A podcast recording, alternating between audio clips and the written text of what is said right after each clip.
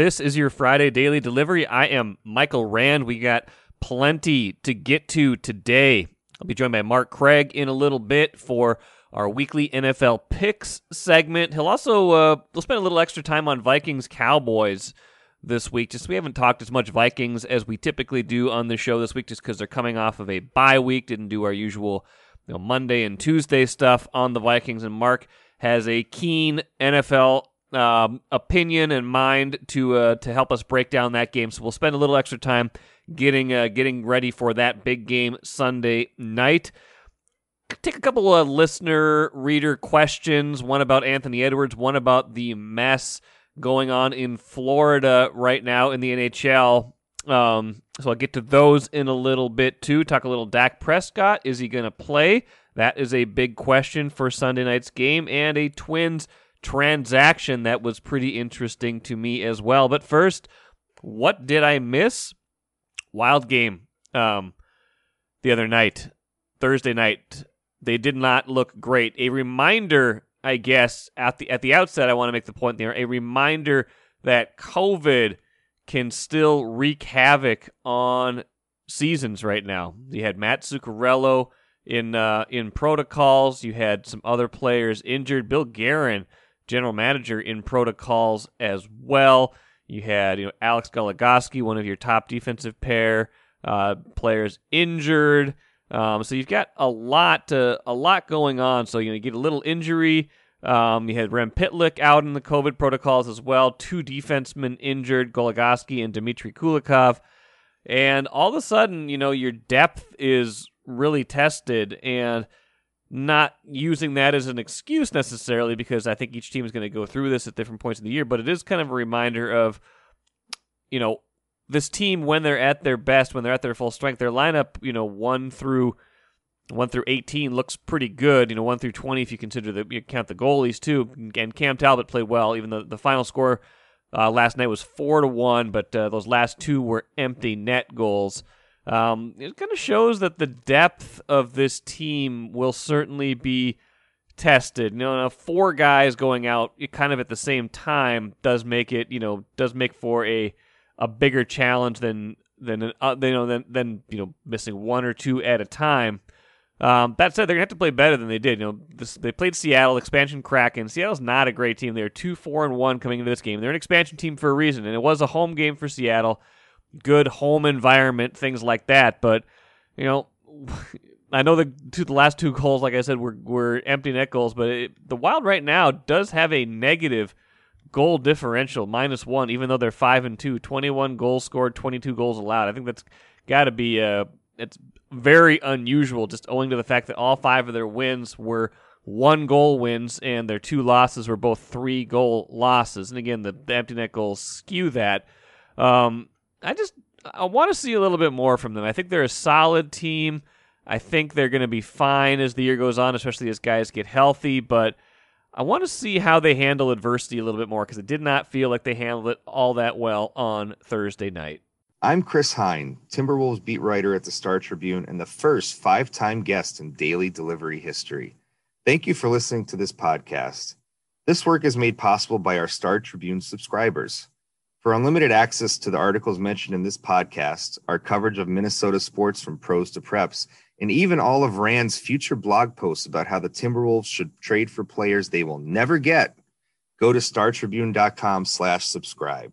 Happy to be joined on Daily Delivery today by Mark Craig. We do our weekly picks segment.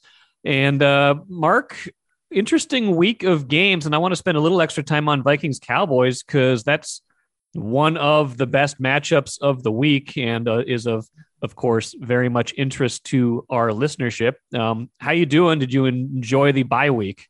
I enjoyed the bye week very very much. Uh, been pretty predictable last two weeks. Not a lot of movement on our survivor pools. I went 11 and 2 with picks last week so 4 and 1 with the upsets. So you know it's getting predictable. So i think we're, we're heading for some topsy-turvy weekend here i think yeah, it could be. I mean, you start to form opinions about certain teams, and then just when you do that, something happens. And you've, you've talked about that a few different weeks here, where the NFL kind of seems like one of those leagues where, especially this season, where once you think you know something, the league kind of corrects itself. So it Is sure that- does. Is that does that play into how you think about Vikings versus Dallas this week? And Dallas obviously coming in, you know, with just just the one loss has, you know, I think has has covered every game. Um, Vikings three and three. How do you think about this game as you as you kind of get ready for it on Sunday night? Well, yeah, and they've won five in a row. The correction doesn't have a, feel whenever both teams are coming off a bye because it seems like they kind of reset themselves. I think Zimmer even talked a little bit about how it was like, uh, you know, uh, school was out and the kids were like, hey, having to come back to school, you know, in, in the fall. And it's like, got to get everyone refocused. Uh, what I thought about this game is, is I mean, US Bank Stadium and on Halloween, I think I joked about it in my uh, thing on, on Wednesday. It was like, you know, um, U.S. Bank Stadium versus the Vikings pass rush versus a 720 start alcohol. Uh, it's going to be a, uh, that is going to be such a factor in this game. The Vikings have their pass rush back, but more just as importantly, they got their home crowd back, uh, and it makes such a big difference now if you can rein Everson Griffen in and have him not jump on on a, like multiple third downs and do some things that that's on the negative side of Everson um, you know, this could be a really, and if, if Dak Prescott's calf injury is bothering him, I'm sure he'll play, but this could be a situation where, you know, the Vikings, you know, it'll be an upset. Uh, I think it's only what, two and a half point spread or something. Um, but where it's at, when it's being played and the Vikings pass rush, I have a feeling it's doesn't, it won't feel as much like an upset because the Vikings, you know, are, are a pretty good team as well. Um, so they're they're definitely capable of, of winning this game, especially being played at home, prime time, Halloween night. It feels like you know this is a obviously this is a pretty important game for the Vikings. You know they're three and three coming in. They've got this four game stretch that we've kind of locked in on. You lose this one, and you're suddenly like, okay, now we now there's a lot of work to do in those next three before the schedule eases up a little bit. Win this one, and you feel a little bit more comfortable. Um, you know, how maybe set the stage for how important you think this one is for the Vikings. Well, you know, I guess I'm showing my age, but I sort of I tend to agree more with coaches now when uh, it feels like this is the this is kind of the theme almost every week until you're out of it. Until you know, you know Jacksonville's not talking about this right now, or you know uh, Detroit's not talking about this now.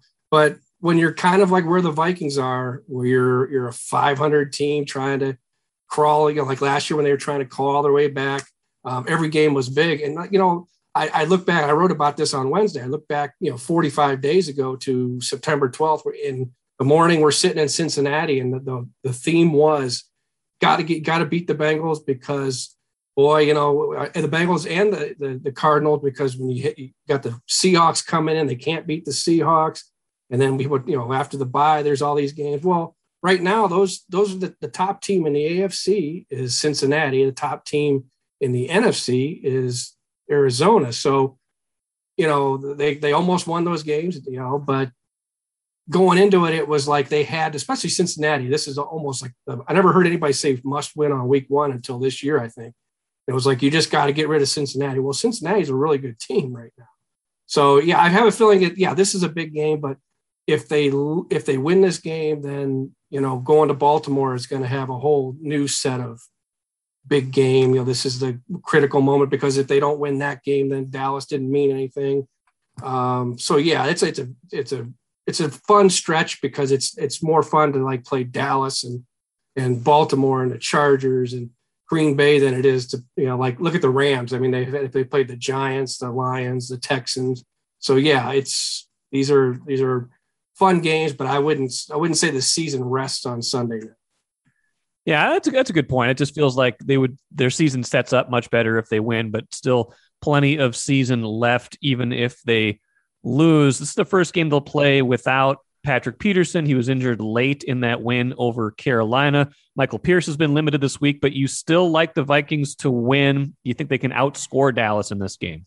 Yeah, I do. I mean, I think, you know, uh, maybe not. Sometimes whenever you cover a team or you watch a team you know, closely, you see uh, you you folk people tend to maybe focus more on the warts than they do, you know, the what's what's good about this team. There's a lot a lot of good things about this team. Dalvin Cook, uh, one of the best game, maybe the best game I I can remember seeing him play. And I don't know the numbers say it that maybe he had better games, but two years ago I think it was when they were in Dallas in prime time when he was absolutely 100 percent healthy, he was the best player in the NFL that night. And I think that you know he's off the injury report. He's healthy. He's coming off. He had that big game at Carolina, and then he's had two weeks to rest. Um, him being 100 percent, you know, the two receivers, and now having uh, KJ Osborn step up, uh, an offensive line. I mean, we don't talk about them as much because they're doing a great. They're doing a, as well as they can play, and they got a left tackle. Looks like he's he's a legit guy that can. He's not. He's gonna have some bumps in the road, but the line is good. The talent on offense is is is capable of outscoring the Cowboys. Yes, I, I firmly believe that, especially with the pass pass rush and where they're playing this game. If this game was in Dallas, I would pick Dallas. Yeah, I think that's fair. And it's funny you mentioned at the start of the show, um, got to got to keep from jumping off sides and getting too worked up. I looked it up the other day. The Vikings do not have an offside penalty all season, which was shocking to me because that's been a, a, problem in the past. They don't have uh, on defense. Not an accepted one, anyway. Oh, okay. Yeah, I, I, I thought there was one in. Uh, I don't know. Everson's had some others, like a, like a strange roughing the passer. You know, I'm not a big fan of, uh, of the, the ticky tack rushing the passer, but there was one I think where he came in and purposely reached out and hit the guy on the helmet. Uh, so yeah, you got to eliminate those. You know, that's penalties and turnovers are the, you know we can talk, talk, talk, but they go into a game against like Cincinnati and you have 12 penalties, 10 in the first half it erases everything that we talk about. Or, you know, Dalvin Cook fumbles in overtime. I mean, those are the things that, that make all a lot of this pregame chatter kind of uh, everything I say meaningless. Everything you say is not meaningless, Mark. But yes, I, I know what you're that? saying. Plug, I know what you're saying. I know what you're saying. What else do you like this week? I was I was very down on. I'm very down on the Bears right now. But there's some some some matchups between teams that are really kind of floundering right now. Who's who's going to get who's going to get well this weekend? Well, I, I uh, you know, the, the three underdogs in the NFC North. This is either a uh, a lift for them or the ultimate jinx. Uh, you know, the upset special I think is is the Vikings beating the Cowboys. I like the I like the Bears to win at home against the 49ers because not because the Bears are any good, but I think that we are it's we are continue to overrate the, the 49ers as if this is still two years ago and they're a Super Bowl team. They're not that good. Um, so I like the Bears. You know, when you get embarrassed like that and you're coming home and you're playing a team that's uh, not is nowhere near as good as a team that just whipped you, I, I think there's going to be a, a bounce back factor for the Bears. I like them at home, and I like the Lions. I think the Lions are finally going to get rewarded you know, they're playing the uh, the Eagles, and the Eagles are kind of a mess right now. I don't see the Eagles as you know some team that can just you know stroll into Detroit. I think the, the Lions, if you look at what they tried to do, they tried they were so desperate to beat Matthew Stafford that they threw everything at him. I think they had they converted two fake punts, which I don't know when's the last time you saw that in an NFL game. They had an onside kick that they recovered in the uh, after they scored, I think the opening touchdown. Um, they threw everything they could at the Rams. They just weren't good enough. And I think if that carries over at home against the Eagles, because now you got the Lions have a few more weeks of where you're saying, okay, this is a team that's desperate not to be 0 and 17. Um, so I think that we're still in that wheelhouse where they are going to play that way to try and get this win. And now it's not beating Stafford, but it's winning, just winning a game.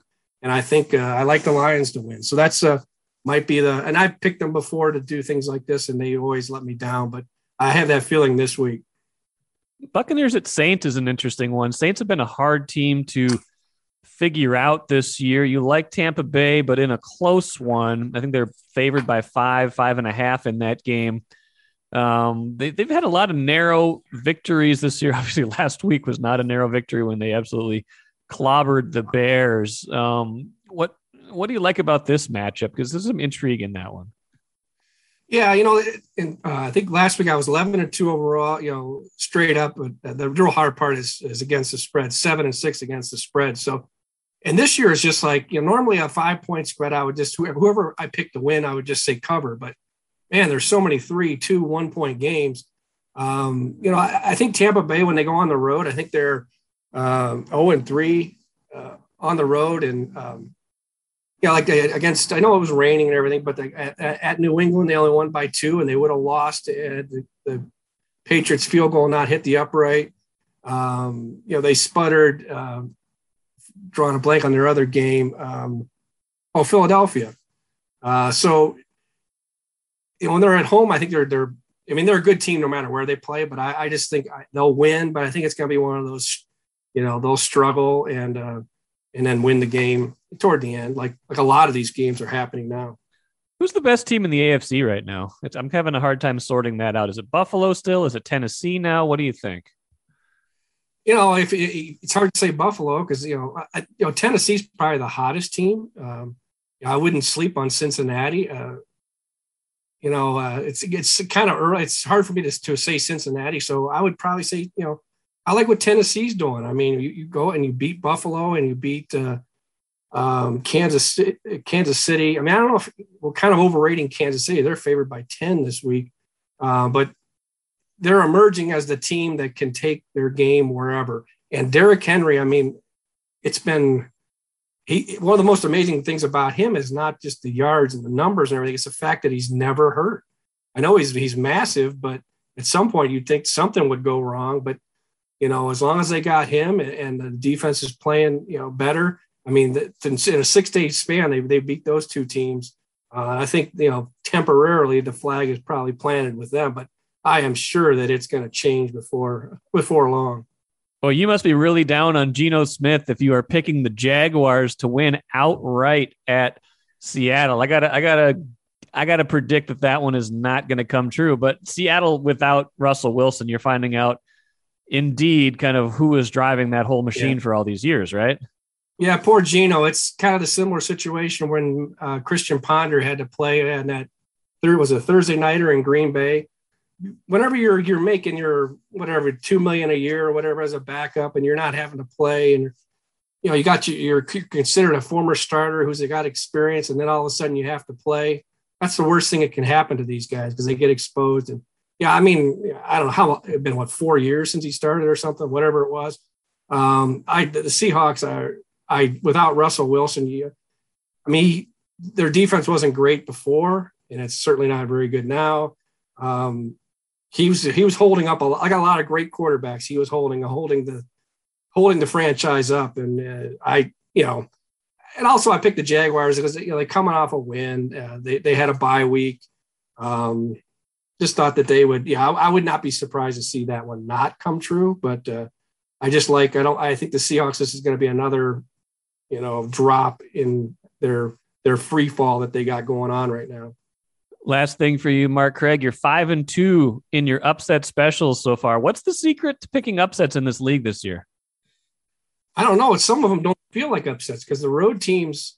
I used to just like in survivor pools and everything. I would stay away from a road team no matter what. But now, you know, I, I did this stat a few weeks ago, and the and the the road teams were above 500, and I'm sure it's gotten even even better for the road teams. So, you know, I I think a lot of the is just the, the momentum, and it's weird because it's like maybe it's I don't do I don't play the stock market uh, on a daily basis like some people, but it almost feels like when it's way up, you got to predict it's going to go down, and and vice versa, and until you reach a certain point, like you know, the, I'm not going to be picking the Lions to bounce back in week 14 or whatever, or or uh, you know, And then it gets kind of at the end of the season, whenever now with a 17th game, you're going to see maybe teams resting that are really good, resting starters, maybe extra games. I, I don't know. So it's going to get really hard to predict toward the end of the year.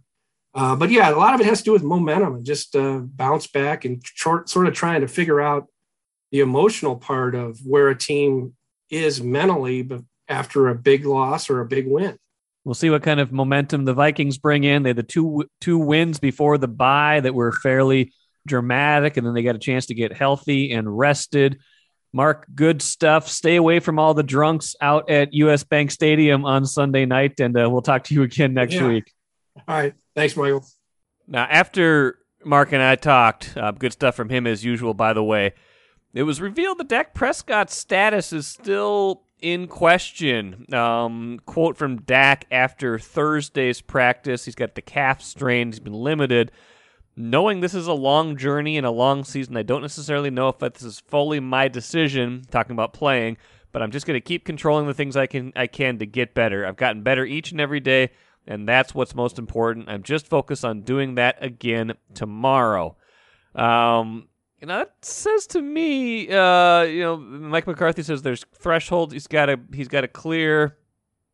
It does sound to me like the Packer or the, the sorry, the, the Cowboys might be taking the long view of this, and that Dak Prescott might not play Sunday, um, which would obviously be a huge deal, and is you know is showing up in betting odds right now. You know, Mark Craig had this as his upset special because Dallas opened as uh, 2.5 point favorites, um, and and now, if you look at it, the Vikings are two and a half point favorites. So the line has swung five points from Cowboys uh, minus two and a half to Vikings minus two and a half. And I always tell everybody if you want to know if someone's going to play or not, follow the money line. Vegas always knows first. So I'm guessing based on this that Dak Prescott is not going to play in this game, which would be a huge break for the Vikings. And we'll see, you know, maybe this is all subterfuge. Maybe he does end up playing.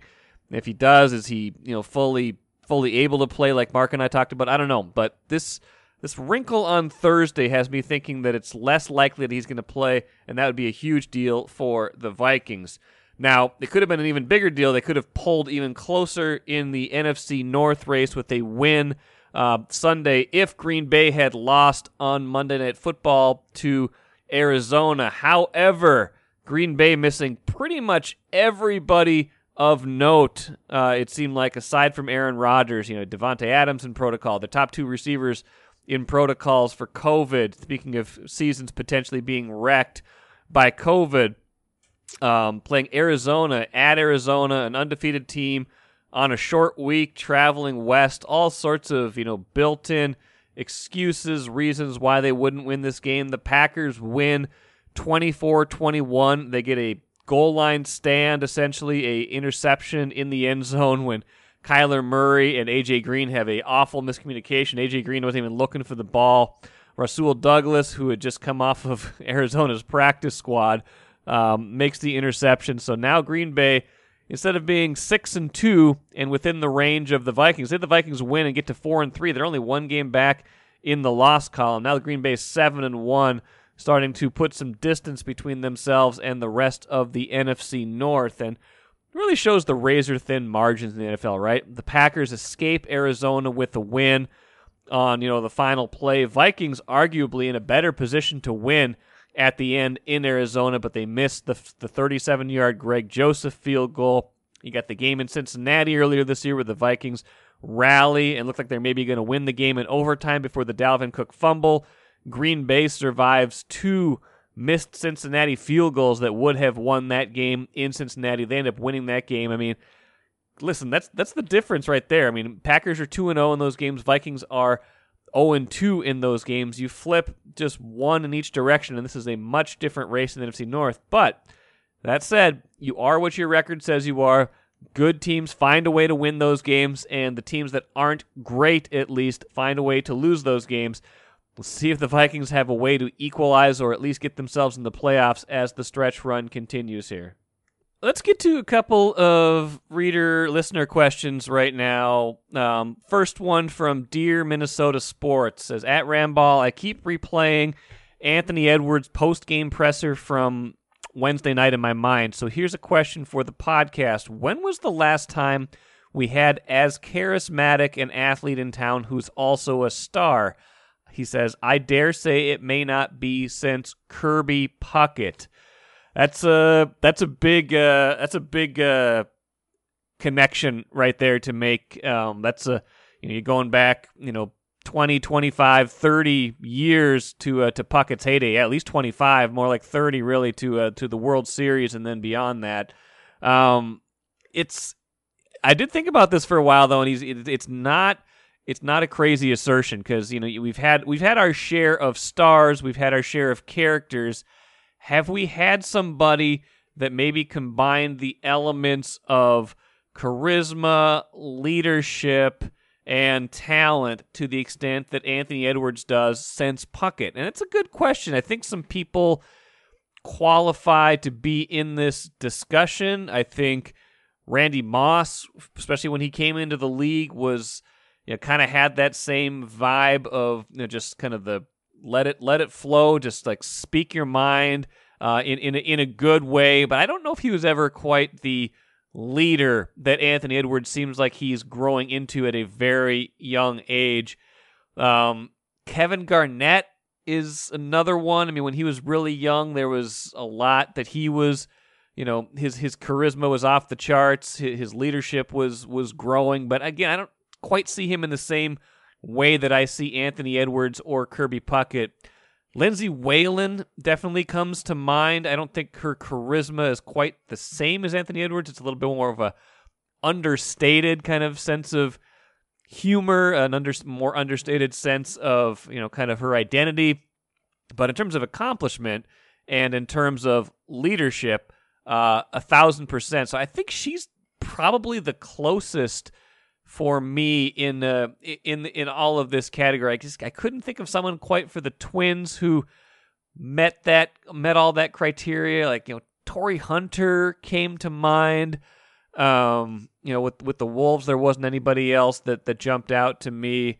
Uh, with the Vikings, like I said, you know, Moss and Adrian Peterson came to mind. I just couldn't think of anybody else that really jumped into that category for me. And nobody from the Wild jumps into that category for me. And obviously, I mentioned Lindsay Whalen from the Lynx. So it's it's a, it's an interesting one. I think we got to see more from Anthony Edwards before we make that absolute declaration. We're you know barely into his NBA career. We got to see where he takes his game in all three of these phases. Whether he maintains this kind of charisma as he gets older, whether he keeps maturing into this leader, and whether he becomes the player we think he can become now. So I'm gonna maybe I want I'd love to circle back on this question in like two or three years because I think we'll have a much clearer answer at that point. Another one from Mark um, in my inbox says just basically the the subject line is NHL scandal.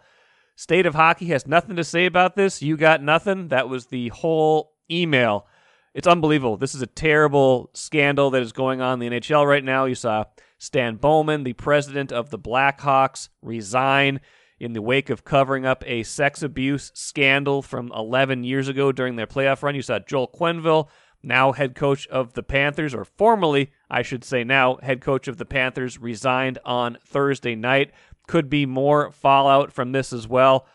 It's hard to comment on stories like this just because the totality of them is just awful. There's the not not that it's not that we shouldn't talk about them, but there's so beyond just saying how awful they are, it is hard to put into words what else you would say about this. And I, I guess the only other tertiary sports related thing we can say about this right now is that it has touched the wild in a couple different ways. Andrew Brunette, now the interim head coach of the Panthers, taking over a 7 0 team, by the way.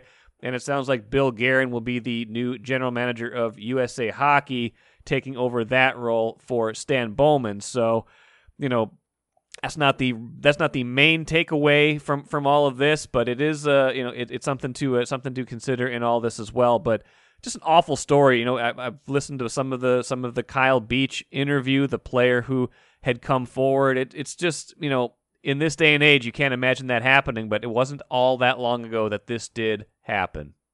Let's finish with the cooler. The Twins hired a new hitting coach from Class A, Great Lakes Loons, David Popkins. Not David S. Pumpkins, by the way. David Popkins, 31 years old, um, never played in the majors, but is regarded as a you know game planner, swing mechanic.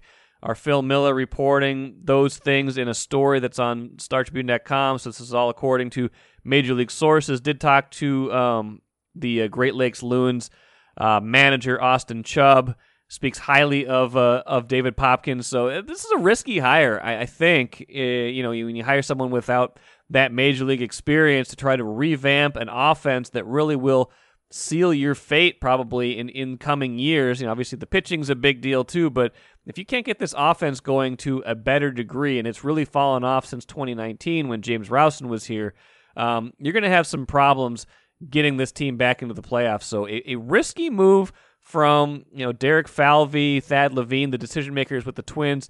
We will see if this is the kind of connection, this is the kind of move that will help them straighten things out at the plate. That will do it for this week. Thanks for listening. I am Michael Rand. Be back at it Monday with Patrick Royce breaking down Vikings Cowboys. Should be tons of fun. Have a great weekend. We'll see you on Monday.